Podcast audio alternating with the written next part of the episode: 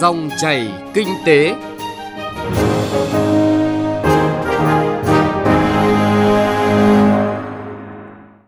Xin chào quý vị và các bạn. Chương trình Dòng chảy kinh tế hôm nay, chúng tôi chuyển tới quý vị và các bạn những nội dung chính sau đây. Thông tin chi tiết về số doanh nghiệp cổ phần hóa đến hết năm 2020 theo quyết định của Thủ tướng Chính phủ. Phân tích, xác định giá trị doanh nghiệp còn nhiều vướng mắc. Chuyên mục Cà phê Doanh nhân là cuộc trò chuyện cùng doanh nhân đất cảng Đỗ Thị Loan với thông điệp Hãy trách nhiệm với từng việc mình làm, mọi điều sẽ trở nên tốt đẹp. Trước hết là một số thông tin kinh tế nổi bật. Thưa quý vị và các bạn, Bộ Tài chính đang tiếp tục xin ý kiến về dự thảo nghị định sửa đổi bổ sung nghị định số 125 với 17 nội dung kiến nghị mới, trong đó có đề xuất tăng thuế đối với ba mặt hàng là kính gia công, mùn cưa và phế liệu gỗ, propan. Đối với mặt hàng kính gia công đã được Hiệp hội Kính và Thủy tinh Việt Nam kiến nghị đưa lên mức 40%, tăng từ 0,6 đến 1,67 lần so với hiện tại. Cơ sở của đề xuất này là do hiện nay ngành kính trong nước đã làm chủ công nghệ chất lượng hàng hóa, sản phẩm đa dạng, chủng loại đủ để cung cấp cho thị trường. Dòng vốn sẽ chảy mạnh vào lĩnh vực đầu tư phát triển năng lượng xanh là thông tin được đưa ra tại tuần lễ năng lượng tái tạo Việt Nam 2019. Nguyên nhân là vì Việt Nam là một trong những quốc gia có chính sách ưu đãi bậc nhất đối với ngành năng lượng tái tạo trong khu vực. Nhất là trong bối cảnh các nguồn năng lượng hóa thạch và thủy điện đã khai thác gần hết tiềm năng, năng lượng tái tạo sẽ phát triển để đáp ứng được nhu cầu tiêu thụ điện năng gia tăng liên tục Tuy nhiên, để làm được điều này, ngành năng lượng tái tạo cần các chính sách thích hợp và được hỗ trợ về tài chính, với con số tính toán để đáp ứng nhu cầu về điện năng của Việt Nam cũng lên tới khoảng 7,8 đến 9,6 tỷ đô la Mỹ đầu tư mỗi năm trong giai đoạn 2016 đến 2030. Theo Tổng cục Hải quan, tính đến hết tháng 8 năm nay, Việt Nam đã chi khoảng 2,136 tỷ đô, tức là tương đương gần 50.000 tỷ đồng để nhập khẩu 96.000 ô tô nguyên chiếc các loại, trong đó ô tô từ Thái Lan chiếm hơn 50%. Chỉ riêng trong tháng 8 vừa rồi, tổng ô tô nhập khẩu đạt gần 9.500 chiếc các loại thì nhập từ Thái Lan là hơn 4.200 chiếc. Như vậy là Việt Nam đang trở thành thị trường nhập khẩu ô tô lớn thứ hai từ Thái Lan và với đà này thì dự kiến cả năm nay kim ngạch nhập khẩu ô tô nguyên chiếc từ Thái Lan sẽ đạt khoảng 1,5 tỷ đô la Mỹ với khoảng 80.000 xe. Ngân hàng Nhà nước Việt Nam đang dự thảo thông tư sửa đổi, bổ sung thông tư số 35/2014 quy định phí rút tiền mặt qua tài khoản thanh toán tại ngân hàng. Theo đó, dự thảo sửa đổi bổ sung quy định về mức rút phí tiền mặt Cụ thể, trường hợp số tiền mặt rút qua tài khoản thanh toán tại ngân hàng nhà nước lớn hơn số tiền không đủ tiêu chuẩn lưu thông nộp về ngân hàng nhà nước trong tháng. Các tổ chức tín dụng chi nhánh ngân hàng nước ngoài chịu mức phí rút tiền mặt là 0,005%. Việc bổ sung quy định này để các tổ chức tín dụng có nguồn kinh phí đầu tư nguồn lực tuyển chọn, thu đổi tiền không đủ tiêu chuẩn lưu thông. Thông tin nhanh, chân thực, phân tích sâu những diễn biến thị trường, vấn đề kinh tế. Các chuyên mục hấp dẫn, cà phê doanh nhân, chuyện thị trường, kinh tế số. Dòng chảy kinh tế phát sóng lúc 9 giờ 5 phút đến 9 giờ 25 phút và phát lại vào 13 giờ 25 phút đến 13 giờ 45 phút các ngày từ thứ hai đến thứ sáu hàng tuần trên kênh thời sự VOV1 của Đài Tiếng nói Việt Nam. Dòng chảy kinh tế, dòng chảy cuộc sống. Dòng chảy kinh tế, dòng chảy cuộc sống. Thưa quý vị và các bạn, Thủ tướng Chính phủ Nguyễn Xuân Phúc vừa ký quyết định số 26/2019 QĐ-TTG phê duyệt danh mục doanh nghiệp thực hiện cổ phần hóa đến hết năm 2020. Theo đó, có 93 doanh nghiệp thực hiện cổ phần hóa đến hết năm 2020. Trong chương trình dòng chảy kinh tế hôm nay, chúng tôi chuyển tới quý vị và các bạn những thông tin chi tiết về quyết định này. Vâng, thưa quý vị và các bạn, Cụ thể, có 4 doanh nghiệp thực hiện cổ phần hóa nhà nước nắm giữ từ 65% vốn điều lệ trở lên gồm 1. Ngân hàng Nông nghiệp và Phát triển Nông thôn 2. Tập đoàn Công nghiệp Than, Khoáng sản Việt Nam, công ty mẹ 3. Tổng công ty Lương thực miền Bắc 4. Là công ty trách nhiệm hữu hạn một thành viên khoáng sản có 62 doanh nghiệp thực hiện cổ phần hóa, nhà nước nắm giữ trên 50% đến dưới 65% vốn điều lệ. Bên cạnh đó, có 27 doanh nghiệp thực hiện cổ phần hóa, nhà nước nắm giữ từ 50% vốn điều lệ trở xuống hoặc không nắm giữ cổ phần.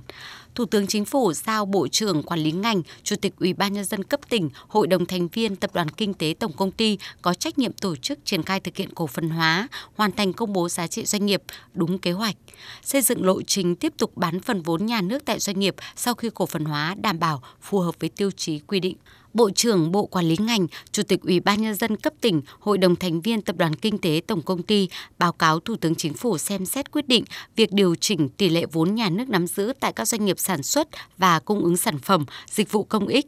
Những trường hợp đặc thù có vai trò quan trọng trong phát triển kinh tế tại địa phương, phục vụ chiến lược phát triển ngành và các trường hợp đặc thù khác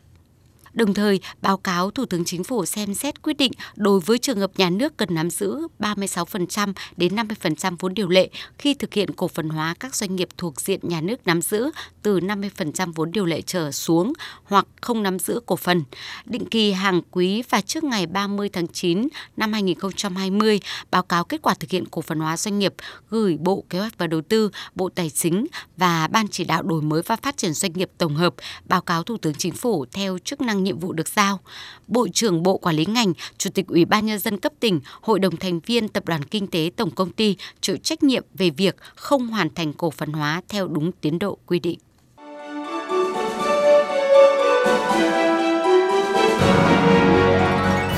Dòng chảy kinh tế, dòng chảy cuộc sống.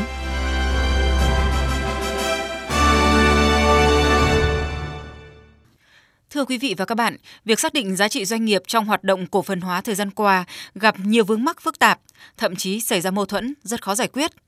Thực tế này đòi hỏi hoàn thiện các tiêu chí, làm rõ trách nhiệm của các cơ quan, bộ ngành để thực hiện thoái vốn thành công, nhất là đảm bảo mục tiêu doanh nghiệp sau cổ phần hóa hoạt động hiệu quả, mang lại giá trị cho doanh nghiệp, cho các cổ đông và người lao động, góp phần phát triển nền kinh tế như mục tiêu của hoạt động cổ phần hóa, thoái vốn nhà nước tại doanh nghiệp. Trong chương trình hôm nay, chúng tôi chuyển tới quý vị và các bạn phân tích xác định giá trị doanh nghiệp khi cổ phần hóa vẫn còn nhiều vướng mắc cần tháo gỡ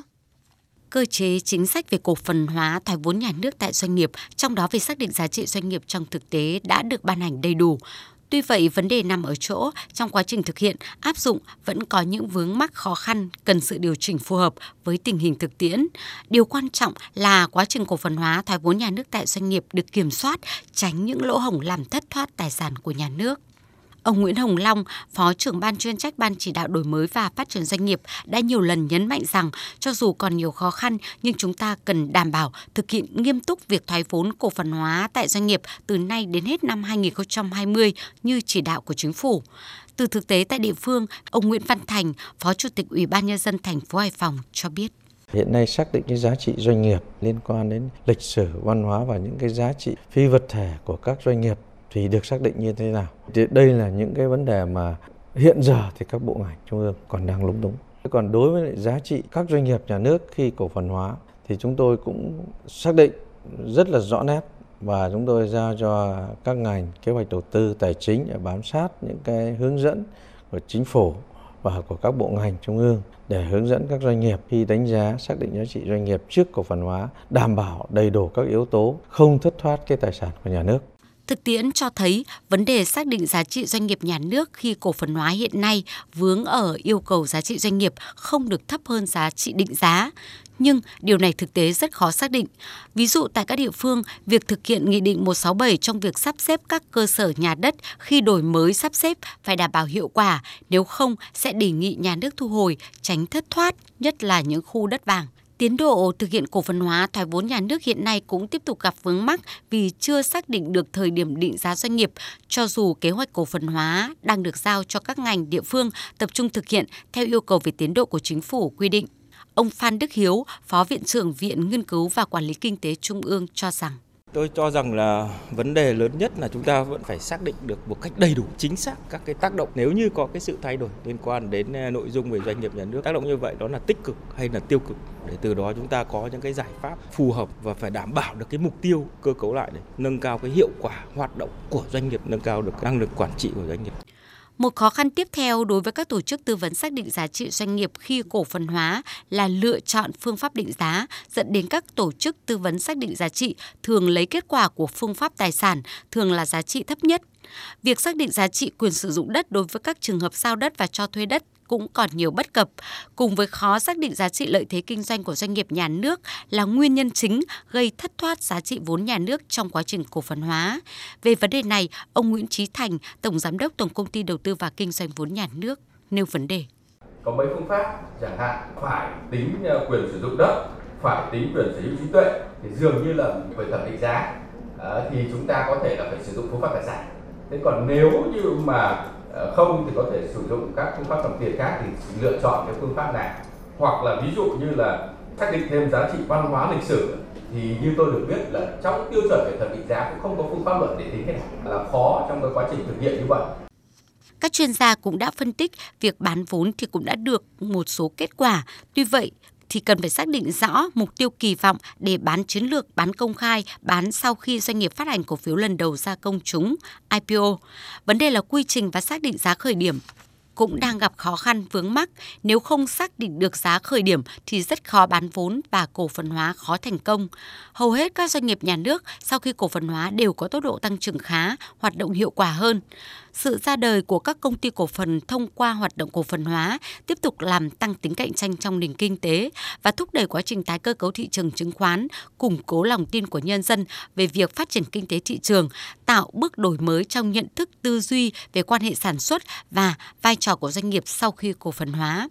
Chính từ thực tế này, yêu cầu của chính phủ về việc tiếp tục cổ phần hóa thoái vốn nhà nước tại 93 doanh nghiệp từ nay đến hết năm 2020 phải đảm bảo tiến độ. Muốn vậy, những vướng mắc bất cập cơ bản được chỉ ra trong công tác xác định giá trị doanh nghiệp cần được tháo gỡ ngay để hoạt động cổ phần hóa thoái vốn nhà nước tại doanh nghiệp được thực hiện thành công, mang lại hiệu quả hoạt động cho các doanh nghiệp sau khi cổ phần hóa.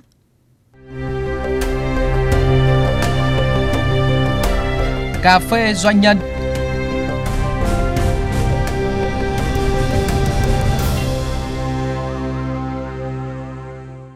Thưa quý vị và các bạn, chuyên mục Cà phê Doanh nhân tuần này mời quý vị và các bạn cùng nghe những trải lòng của một nữ doanh nhân đất cảng Hải Phòng, người gắn bó với lĩnh vực kinh doanh xăng dầu đã 22 năm qua, với mong muốn cùng xây dựng một tập thể đoàn kết, vững mạnh, phát triển. Đó là doanh nhân Đỗ Thị Loan, giám đốc công ty xăng dầu Petech Hải Phòng thuộc Tổng công ty Thương mại Kỹ thuật và Đầu tư Petech với thông điệp hãy trách nhiệm với từng công việc mình làm, mọi điều sẽ trở nên tốt đẹp. Vâng ạ, trước tiên thì xin trân trọng cảm ơn doanh nhân Đỗ Thị Loan. Thưa bà là nói đến câu chuyện thì như bà nói, mỗi người thì có một công việc khác nhau và với bà làm trong lĩnh vực mà liên quan đến xăng dầu thì theo bà yêu cầu nào quan trọng nhất trong công việc mà bà luôn luôn phải suy nghĩ? Ờ, là thực ra thì ờ, kinh doanh là mặt hàng có điều kiện luôn luôn tiềm ẩn việc cháy nổ. Và nếu như mà xảy ra những sự cố thì nó không phải là ảnh hưởng đến rất nhỏ mà nó là như thảm họa. Chính vì như thế cho nên là cái ý thức con người nó phải là quan trọng. Với cái quan điểm như thế thì tôi nghĩ rằng chúng tôi đã như một ngôi nhà. Chúng tôi luôn luôn có những cái sự chia sẻ sự đồng hành. Khi mà công việc như thế là phải tư tưởng nó phải thật thoải mái chính vì thế cho nên là chúng tôi sống ở đây, cái tình người là trên hết, luôn luôn là trao yêu thương. Và lúc mà làm việc căng thẳng nhất ý ạ, thì thường là các chị, các anh, các bạn ở đây thì sẽ nói với nhau câu chuyện gì tạo được một cái tâm thế thoải mái nhất như bà vừa nói ạ? Cái áp lực về an toàn như thế thì chúng tôi sẽ tạo ra những cái môi trường. Ví dụ như là một tháng chúng tôi sẽ có tổ chức sinh nhật với nhau để có thể tâm tình với nhau về à, cuộc sống. Các anh, các chị có những cái gì thì sẽ chia sẻ cho các em. Cái quan trọng nhất là chúng ta gần gần đi vào sát với cuộc sống của đồng nghiệp mình để chúng ta chia sẻ. Có cái gì chúng ta biết được thì chúng ta giúp đỡ để làm sao em mình hạnh phúc hơn, thì công việc nó sẽ tốt hơn, nó nhiều nhiệt huyết hơn. Còn nếu như em nó chia sẻ về những gia đình nó có những niềm vui thì cũng là động lực cho những người U50 như chúng tôi. Nhìn thấy thế để có những nụ cười. Các em là trẻ, các em đã có nhiệt huyết để truyền lửa cho những người để làm sao chúng tôi bắt tay nhau nó sẽ có được những cái gắn kết rất là vâng. lâu dài với nhau trong cuộc sống. Câu chuyện của bà để tôi lại nhớ đến một câu người khác tôn trọng bạn không phải là vì bạn đang làm gì mà là bạn làm như thế nào ạ? Là một doanh nhân trong lĩnh vực xăng dầu thì suy nghĩ của bà như thế nào ạ? Làm về lĩnh vực xăng dầu thì tôi nghĩ là đấy cũng là một trong những cái đặc thù kinh doanh điều kiện thôi. Chứ còn tôi nghĩ là xã hội phân công, kể cả là không phải ở trong xăng dầu, tôi nghĩ rằng là thực ra tôi cũng nghĩ rất là đơn giản thôi. Thứ nhất là công việc của mình thì nếu như may mắn trong cuộc sống thì mình sẽ gặp được cái công việc mà mình rất là yêu thích cái yêu thích thì nó sẽ giảm cho cái việc áp lực trong công việc. Nhưng nếu chúng ta không yêu thích chúng ta phải nhận thức được rằng đấy là trách nhiệm của mình trách nhiệm với cái công việc đấy. Thì tìm hiểu được công việc và mình sẽ yêu thích từng chút một từng chút một nâng lên và công việc của mình nó sẽ hiệu quả. Thì đấy là cái niềm vui của chúng ta. Khá là thú vị khi nữ sinh Ngô Quyền ừ. đi học hàng hải làm doanh nghiệp về xăng dầu một cái lĩnh vực có điều kiện. Cái câu chuyện đấy như thế nào ạ? Đúng, tôi thì ờ, tốt nghiệp của trường Trung học phổ thông Ngô Quyền là một trong những trường mà lâu đời của thành phố Hải Phòng. Thì trong cái môi trường của trường Ngô Quyền như thế thì là chúng tôi phải xác định được rằng là cố gắng làm sao ngày xưa chúng tôi học chuyên hóa cũng uh, cố gắng làm sao phải học thật tốt kiến thức nắm vững. Chính vì những kiến thức ở phổ thông thế thì khi vào học ở trường đại học hàng hải khoa kinh tế vận tải biển cũng là rất là phù hợp với cái đơn vị của tôi. Liên quan đến cảng biển vì kho chúng tôi là kho cảng lại có cảng xăng dầu nữa thì cũng là liên quan đến cái ngành học của tôi. Thì tôi thấy rằng là đấy là cũng là một cái sự may mắn phù hợp với cái công việc và cái kiến thức mà bây giờ hiện tại tôi đang làm. Đấy cũng là một cái sự may mắn tiếp theo trong cuộc đời của tôi. Nói thì đơn giản vậy thôi đó là sự may mắn nhưng thực sự là chắc hẳn là trong con người bà thì uh, khi mà làm kinh doanh trong lĩnh vực đặc thù này thì cái niềm tự hào của một người con đất cảng thì đã được thôi thúc bỏng cháy trong bà như thế nào? Thực ra là đúng hải phòng thì con gái thì chém to khó mặn nhưng mà chúng tôi rất thật chúng tôi phải nói thực sự là như thế. Để được ờ, công việc và tất cả đến ngày hôm nay trải qua những ngôi trường đã được các thầy cô giáo dục mình về kiến thức cũng như là về nhận thức, tôi chỉ tâm niệm một điều, mình phải khẳng định mình là con người của đất cảng. Đất cảng là như nào? Sóng to, gió lớn, phong ba, bão táp thì vẫn phải đứng vững trong cuộc sống cũng như công việc. Không ai tránh khỏi được những cơn gió, cơn mưa, cơn bão, cơn rông, nhưng chúng ta phải vững vàng để bước tiếp và sau cơn mưa trời lại sáng luôn luôn không được có ý nghĩ tiêu cực. Chính vì thế người hải phòng chúng tôi rất đơn giản. Khó khăn chúng tôi sẽ vượt qua và ngày mai sẽ là một nụ cười để chúng tôi luôn luôn nhìn thấy hoa phượng đỏ vào tháng 5 tôi cảm nhận được thấy cái sự cho dù sóng cả thì cũng không ngã tay trèo thì cũng phải trên cơ sở nền tảng giáo dục và cái bước đường trưởng thành như thế nào? Trong cuộc sống thì ờ, tôi rất thích học luật và ngày xưa thì tôi từ bé cũng muốn, đã đọc mà tôi thích nhất là thám tử Sherlock Holmes cũng như là không gia đình toàn tập. Vì làm sao? Có những cái là mình thấy được rằng là để muốn được cái xã hội có công bằng hơn những hoàn cảnh khó khăn cố gắng được tốt hơn mình chỉ nghĩ đơn giản như thế thì chính vì những quyển sách đấy sau đó thì lớn lên thì tôi cũng rất thích đọc đắc nhân tâm. Dạy tôi trong cái cuộc sống cố gắng vươn lên cố gắng vượt qua những khó khăn. Và chính cái, cái đất cảng này trong cái khóa học của tôi cũng rất nhiều bạn thành đạt. Hiện tại có những bạn đang là lãnh đạo của thành phố lãnh đạo những cái công sở hoặc những cái, cái doanh nghiệp. Không phải ở hải phòng đâu mà mà các bạn lại còn ở Sài Gòn, ở Hà Nội còn rất nhiều. Thì chính vì thế thì chúng tôi luôn luôn tiếp theo những cái truyền thống của các bậc tiền bối, chúng tôi luôn luôn phải cố gắng phấn đấu và cố gắng để làm sao mà khi gặp lại những cái ngày tiệu trường thì gặp các cái bậc tiền bối hoặc gặp những bạn bè đồng nghiệp và bạn bè của mình, đồng môn của mình, thì khi các bạn trưởng thành thì chúng tôi cũng cảm thấy rằng luôn luôn để xứng đáng là những người bạn thân thiện của các bạn. Và nếu như những bạn nào mà trong cuộc sống còn khó khăn thì chúng tôi sẽ đồng lòng với nhau để có một cái sự hỗ trợ. Chúng ta phải luôn luôn nhìn thấy những cái gì mà nó tích cực nhất thì đấy cũng là một mục tiêu sống của tôi, làm sao cố gắng hàng ngày cố gắng hàng ngày và câu nói của bà đó là hãy phấn đấu để cho xứng đáng với niềm tin, xứng đáng với hy vọng để là công bằng cho xã hội. Thì bà thấy là cái đức tính nào mà mình mong muốn là có được để có thể là hanh thông trong công việc? Thực ra tôi nghĩ đấy là sự chân thành, luôn luôn phải chân thành. Có thể mọi người nói là mình đừng sống thật quá nhưng tôi nghĩ rằng là như này, hãy chân thành, hãy thật lòng. Cái gì mình làm được thì mình nhận, cái gì mình chưa làm được mình học hỏi. Và phải có luôn luôn có sự chân thành, góp ý cho nhau và lắng nghe để chúng ta cùng đến được vào một cái đích để chúng ta bắt tay được nhau làm việc. Thì tôi nghĩ là cuộc sống rất cần một sự chân thành chân thành trong một cái điều mà luôn luôn phải có một cái sự tử tế, thực sự từ tấm lòng, từ trái tim của mình. Bản thân thì tôi chỉ luôn luôn tôi nghĩ rằng phải sống thật sự chân tình với anh em, phải luôn luôn trao yêu thương. Lúc đấy mới gắn kết được anh em, gắn kết được một tập thể để chúng tôi sống như một gia đình cũng phải phân biệt bố mẹ anh chị em theo phân cấp. Thì trong một cái tập thể cũng thế thì chúng tôi luôn luôn tâm niệm là chúng ta là một gia đình. Anh lớn tuổi hơn có kinh nghiệm hơn sẽ là các anh bảo ban hỗ trợ các em. Đấy là một cái điều mà căn bản nhất tôi luôn luôn hướng tới để đưa một cái tập thể của chúng tôi đoàn kết và biết chia sẻ với nhau. Thì thông điệp của chúng tôi luôn luôn là đồng hành và chia sẻ. Vâng ạ, xin à, trân trọng cảm ơn à, doanh nhân Đỗ Thị Loan à, với những chia sẻ cùng câu chuyện cà phê doanh nhân tuần này ạ.